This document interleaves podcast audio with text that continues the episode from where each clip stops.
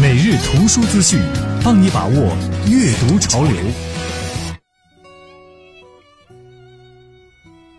有一个词啊，叫“文人相轻”，这是指文人之间相互看不起的意思。其实这种现象呢，在文坛是很常见的事情，因为观点不同啊，或者是性情相左啊，啊，会发生这个文人之间互相这个吐槽的这种现象。这种现象在民国时期啊也是常见的，比如说我们就知道这个鲁迅呐，他其实挺喜欢写文章骂人的，只不过以往我们是过度拔高了鲁迅，好像只要是鲁迅骂过的人，那就是坏人。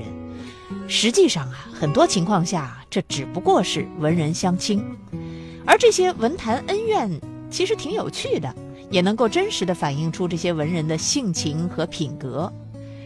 最近呢，人民文学的编审汪兆谦先生呢就写了一本书，详细的讲述文坛江湖的这些个故事，真实的再现了鲁迅、胡适等这些民国大师们的情谊恩怨、是非纷争。文坛忆江湖，大师们的相重与相轻，这本书是人民文学编审汪兆谦先生继民国清流之后的又一力作。汪兆谦先生以清丽优美的文笔，淡定的讲述和分析，详实的史实和依据，讲述了近现代文坛藏于历史迷雾之中的种种真相。这些文坛大师们的人格与文化品格可以说是丰富而复杂的。比如说鲁迅吧，他耿介一生，其文字似匕首似头枪，所过之处所向披靡，但。也有误伤人的时候，比如说，他就误伤了杨绛的姑母杨荫瑜，误伤了小人物徐茂庸。从中呢，似乎可以看出鲁迅性格当中的气量之小。再比如郭沫若，我们都知道他才华横溢，但是他却没有文人风骨，屈从于强权，跟着风向跑，八面玲珑。周扬呢，对于权力的欲望之强。让世人瞠目，为此他可以捏造罪名，落井下石，极尽陷害之能事。还有丁玲，他曾经是强权下的受害者，但是却在平反之后有挟私报复的嫌疑。凡此种种，不一而足。作者所写的呢，也不限于既有的定论，不是人云亦云，而是根据详实的史料。重新寻找这些大文人之间的相交与相重、分歧与相轻的是非恩怨，通过事实和细节剖析人物的个性，透视世道人心。从书中呢，我们可以看到，当年相知相敬相重者，莫如胡适与陈独秀，胡适与李大钊，还有冯雪峰与鲁迅，吴祖光与他的两任妻子吕恩、辛凤霞等等。那么爱恨纠葛难分难解者呢？有徐志摩与张幼仪、林徽因、陆小曼；而交恶纠缠怨对一生者，就像鲁迅和周扬、胡风与周扬、丁玲与周扬；还有呢，是孰是孰非难以定论者，像钱钟书、杨绛夫妇与鲁迅之间的恩怨。很多的真相呢，是第一次披露。作者去掉了伟人们头上的光环，去掉所谓坏人身上的黑色，还其历史的本来面目，实事求是地撰写历史，彰显出人性的光辉与卑微、复杂与多变。其实“金无足赤，人无完人”这句话人人都会说，可是往往会忘了这其中的深意。读这本书，我们可以重新认识到人性的复杂。接下来要给您介绍的，是一本讲述百年前历史的一本书，北京联合出版公司出版的《一九零五帝国巡游》。这是《纽约时报》百万级畅销书作者詹姆斯·布拉德利的又一力作。一九零五年，西奥多·罗斯福总统派出了一支美国历史上规模最大的政府代表团，出使西太平洋沿岸国家。这支使团呢，由战争部部长威廉·霍华德·塔夫托率领，以罗斯福总统的长女爱丽丝·罗斯福为形象大使，巡游夏威夷、日本、菲律宾、中国、朝鲜等国家和地区。名义上是传播亚利安文明，但实际上呢，却是罗斯福建立美国太平洋霸权、走上海权崛起之路的开端。作者詹姆斯·布拉德利认为，1905年的那一次巡游是二战太平洋战争的隐秘的根源，是塑造当今亚太地区格局的伏笔，对20世纪的美国乃至当今国际关系的格局都有深远的影响。说起詹姆斯·布拉德利啊，可能国内的读者呢不是特别的熟悉，但其实我要提一部电影，那您就会觉得，哎呀，这个人来头不小。这部电影的名字叫《父辈的旗帜》，我相信很多人都看过。其中讲述了六位在硫磺岛战役之后把这个美国国旗插上硫磺岛的美军士兵的故事，而詹姆斯·布拉德利就是这其中的一位的儿子。他是美国著名的历史类畅销书的作家，而他的两本代表作，一本就是《父辈的旗帜》。那部电影是根据这部作品改编的，还有一部叫《飞行员》。二零零五年呢，恰逢当年罗斯福派出的使团巡游一百周年，作者沿着当年巡游的路线，爬书史料，探寻美国为什么后来会参加太平洋战争。这应该算是独辟蹊径、探寻历史的一部作品。他的观点如何，且不去说。但是我想，这应该是挺有趣的一本书，而且呢，可以让我们去触摸那一段我们以往可能没太重视的历史。介绍完这样的两本书，我们进入今天的长书短读环节。从今天开始呢，我们要给大家来朗读一本啊，这个天下霸唱的最新作品《摸金校尉》。先给大家解释一下什么叫摸金校尉啊？这是古代这个盗墓者的一个门派。据史书记载啊，摸金校尉呢是起源于东汉末年三国时期。当时啊，曹操为了弥补军饷的不足，设立发丘中郎将、摸金校尉等军衔，专司盗墓取财，补贴军用。这就是天下霸唱的这部新作的这个书名的历史的由来。当然了。天下霸唱所讲的这个摸金校尉啊，可不是这个三国时期的摸金校尉，而是上世纪八十年代的一个叫做摸金校尉的三人盗墓组。当时呢，这个三人组啊决定金盆洗手，做点正当的生意。可是呢，三个人有一次去西安收古董的时候呢，被一个叫马老娃子的主给陷害了，差点丢了性命。无意之中，他们进了秦王咸宫，死里逃生，从墓地里带出一只鎏金铁盒。这鎏金铁盒呢，是一部经书，是西夏的镇国之宝，过去几千年也没有损毁。此物一出，各路人马纷纷涌动。摸金三人组发现流传千年的一个惊天的秘密。接下来，我们就请王鹏为大家朗读《摸金校尉》。读完一部长书，既辛苦又费眼。长书短读，六天了解一部书。长书短读。八十年代，北京城倒腾古董的分为四大块，东西两处鬼市又叫小市子，一个在崇文门，一个在宣武门，三经开，五经散，两百年来一直如此。尽是些来路不正、鱼目混珠的东西，有好东西也要不上价。再有两处呢，一个在琉璃厂，兴起于两朝之前；另一个是后来居上的潘家园旧货市场。要说到水深，还得是潘家园。当时啊，在潘家园买卖古董、收赃贩赃的，可以说是。王八兔子大眼贼，什么人都有。摆地摊卖料交货的太多了，手上有真东西的可也不少。我和胖子胡打乱撞，挂起摸金符，吃上了倒斗这碗饭。如今在潘家园提起我来，大小也是个字号。那一天夏老义来访我，按辈分说，我还得叫他一声师叔。他找到我，交给我一个大包袱，里边包了金刚伞、朱砂碗、飞虎爪、打神鞭、黑驴蹄子。水火衣、鼠皮袄、即墨靴、发丘印、乾坤袋，还有一卷灵谱。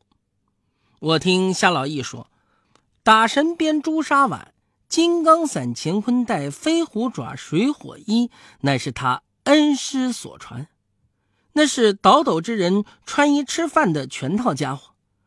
他这些东西，旁人要去没用，落在挂了摸金符的人的手上，才是。物归其主。我原以为夏老义是念香火之情，怎知他不是白给我的。他眼神不行，又上了年纪，足硬手钝，日子过不下去了，指望我出去得了东西分他一半。其实他不这么说，我也不会亏了他。但是从棺材山出来以后，我已经不再倒斗了。据我所知，摸金发丘起于后汉，挂符称校尉，碑印称天官，皆有寻龙之术。说到寻龙，什么是龙啊？龙者，能幽能明，可聚可细，上升于天，下潜于渊。有人觉得那叫胡扯，谁见过龙啊？别人看不出来，摸金校尉能看出来。所谓寻龙，指的是通过相形夺势、观山望气来寻找龙脉龙穴。寻龙诀有云：“大道龙行率有真，兴风磊落是龙身，四肢分出四世界，日月下照为山形。”摸金符是摸金校尉寻龙倒斗护身之物，没有摸金符。称不上摸金校尉，摸金校尉挂符寻龙、盗墓取宝以济天下，祖师爷立下的规矩。摸金校尉呢，也有两大忌：一不走单，二不传内。不挂符则可，挂了摸金符，敢不信这两大忌吗？你听啊，这头一忌，不是鸡鸣灯灭不摸金，而是忌讳落单。不论你有多大能耐。犯了这一计，到头来没一个是有好下场的。据说发丘寻龙印毁于明代，我不知道瞎老义拿来这东西是真是伪。而摸金符传到后世仅存三枚，到了清朝末年又落在张三太爷手中，他一人挂三符，那也是不敢让摸金符分开。张三太爷又有四个徒弟。摸金符传给了其中三个人，并传下了一句话：“合则生，分则死。”他们几个人不信张三太爷这番话，结果全吐了点儿了。当初我迫于无奈才去倒斗，我可不是掉下河喊救命，上了岸又哭包袱的人，腿儿没长在别人身上，路全是自己走的，不必说后悔二字。但是。倒斗这个行当，吃苦受累不说，担这么大的风险，仅为了死人身边一件半件的名气，我越想越觉得不值。名气再值钱，总不如人命值钱吧？世人皆说盗墓取宝能发横财，那是老十年间的话了。如今火箭都上了天了，干些个偷鸡摸狗的勾当，几时是了？再说难听点倒斗损阴德，甭管你是为了中饱私囊，还是周济贫苦，怎么说你也是拿死人的东西换钱，死人的东西不好拿。古墓中的奇珍异宝，一旦重见天日，必定会引来无数的明争暗斗，围着送命的人可都要算在摸金校尉的头上。因此说。倒斗爬坟这碗饭，吃不了一辈子。我已经决定远走高飞了。夏老义不以为然，哎，虎不离山，龙不离渊，远走高飞谈何容易呀？他信也罢，不信也罢，我是铁了心要走。我把我手上的本钱全都给了夏老易，他嫌不够，我也没有了。当天夜里，我约上胖子和大金牙来到东四一个小饭馆。黑天半夜没什么可吃的，仅有揪面片疙瘩汤。三个人进去坐下，我把经过给他们说了一遍。大金牙一听，啊，胡爷，您这个买卖做的不亏，哎，您还别不信命。可是命中注定啊，该你吃倒斗爬坟这碗饭，要不这些东西也不会落到您的手上我就说了，我换来打神鞭、朱砂碗、金刚伞、水火衣。可不是为了去倒斗，我是舍不得祖师爷传下的东西。你们俩呢也不必担心。我如今虽然蹦子儿没有，但我全想好了。出去之后，咱哥仨也不能不吃不喝，买卖还得做，不熟的行当又不能干。嗯，想来想去就当个二道贩子，干别的不成，干这个我可熟门熟路啊。鬼市上真有手艺绝的老师傅做出来的佛头，几乎是以假乱真，一般人根本分辨不出来。你抱来一个佛头，让二三十个行家不错眼珠盯着看上十天半月，照样吃不准这佛头是不是真的。不怕不开张，卖出去一个就够吃半年的了。不过，有这路绝活的老师傅不好找，我还得访去。那也好过，到那深山老林里面掏古墓不是吗？胖子一听，啊，卖出去一个够吃半年，那还说什么呀？两横一竖，干！大金牙急了，哎呦，二位爷，你们可别怪我大金牙说话不中听啊！卖出去一个是够吃半年，那也得看吃什么不是呀？够吃半年疙瘩汤可不成，简直了！侯爷，您还别嫌我絮叨。哎，您说您也老大不小了，成天胡吃闷睡，到处混。哎，要真结识几个有来头的也行，结果是越活越抽抽。哎，你倒什么不好啊？你倒些个料交货，你不是给祖师爷脸上抹黑吗？哎，不让你吃个大亏，把家底折腾光了。您也不知道根儿菜，我也不跟您嚼舌头。您坐住了，好好想想，别让我大金牙那点唾沫星子全打了水漂了。转过来，他又对胖子说：“胖爷，您也别光顾喝这疙瘩汤，您也说两句啊。”胖子一听，嗨，他又胡主张，将来怕连疙瘩汤也喝不上了。嗨，我还不趁现在多对付两碗啊！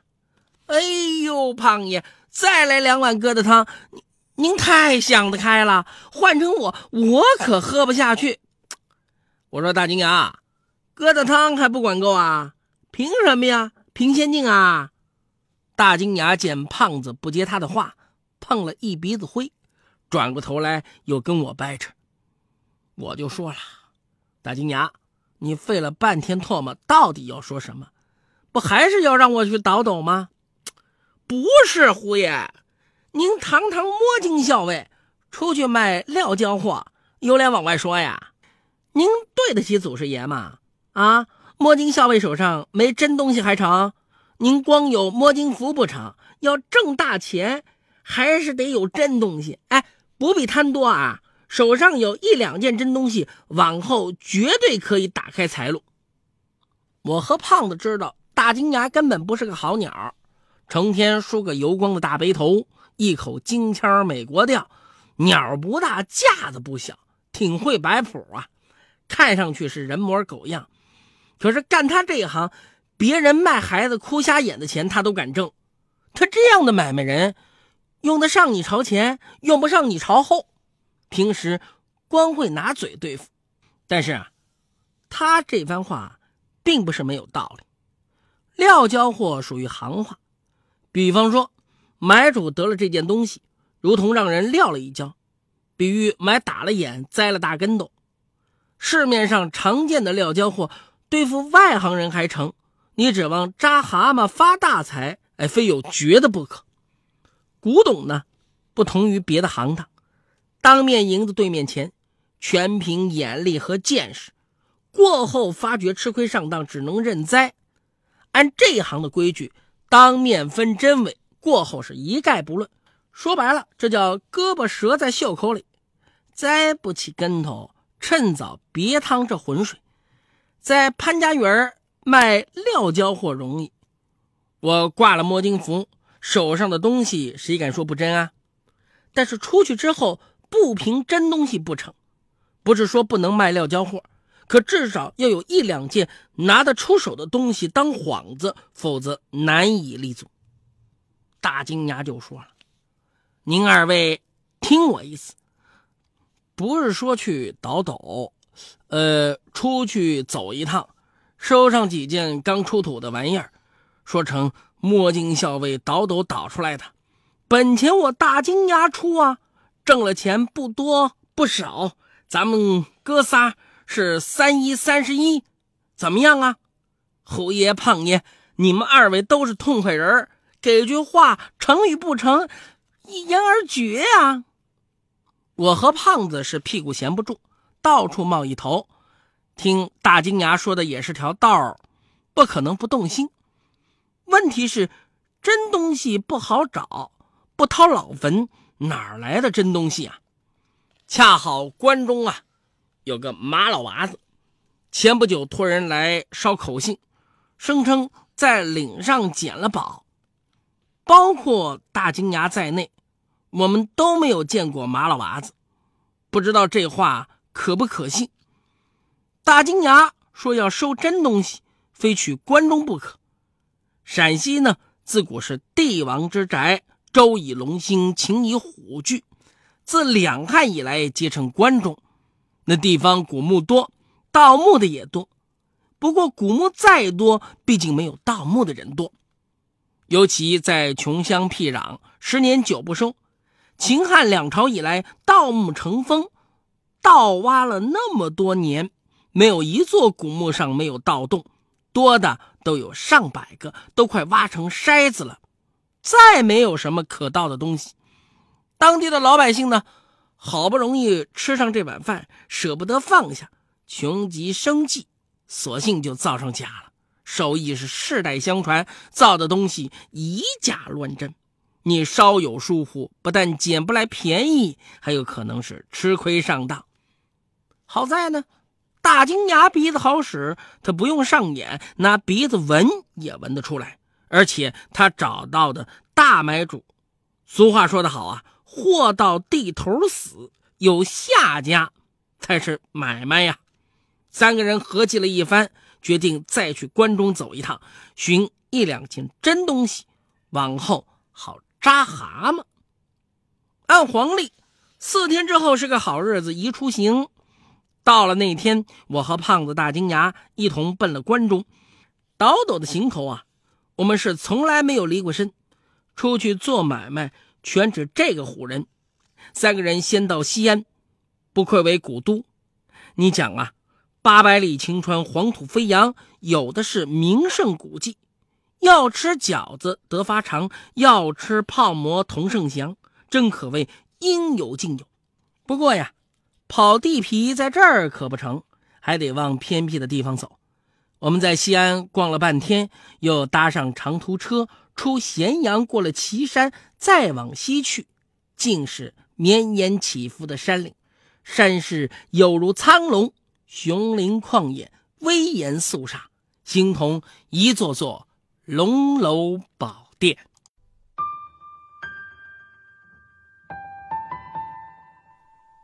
从铺天盖地的新书当中挑选值得一读的好书，用一周的时间节选新书精华。每天读给你听，免去挑书的烦恼。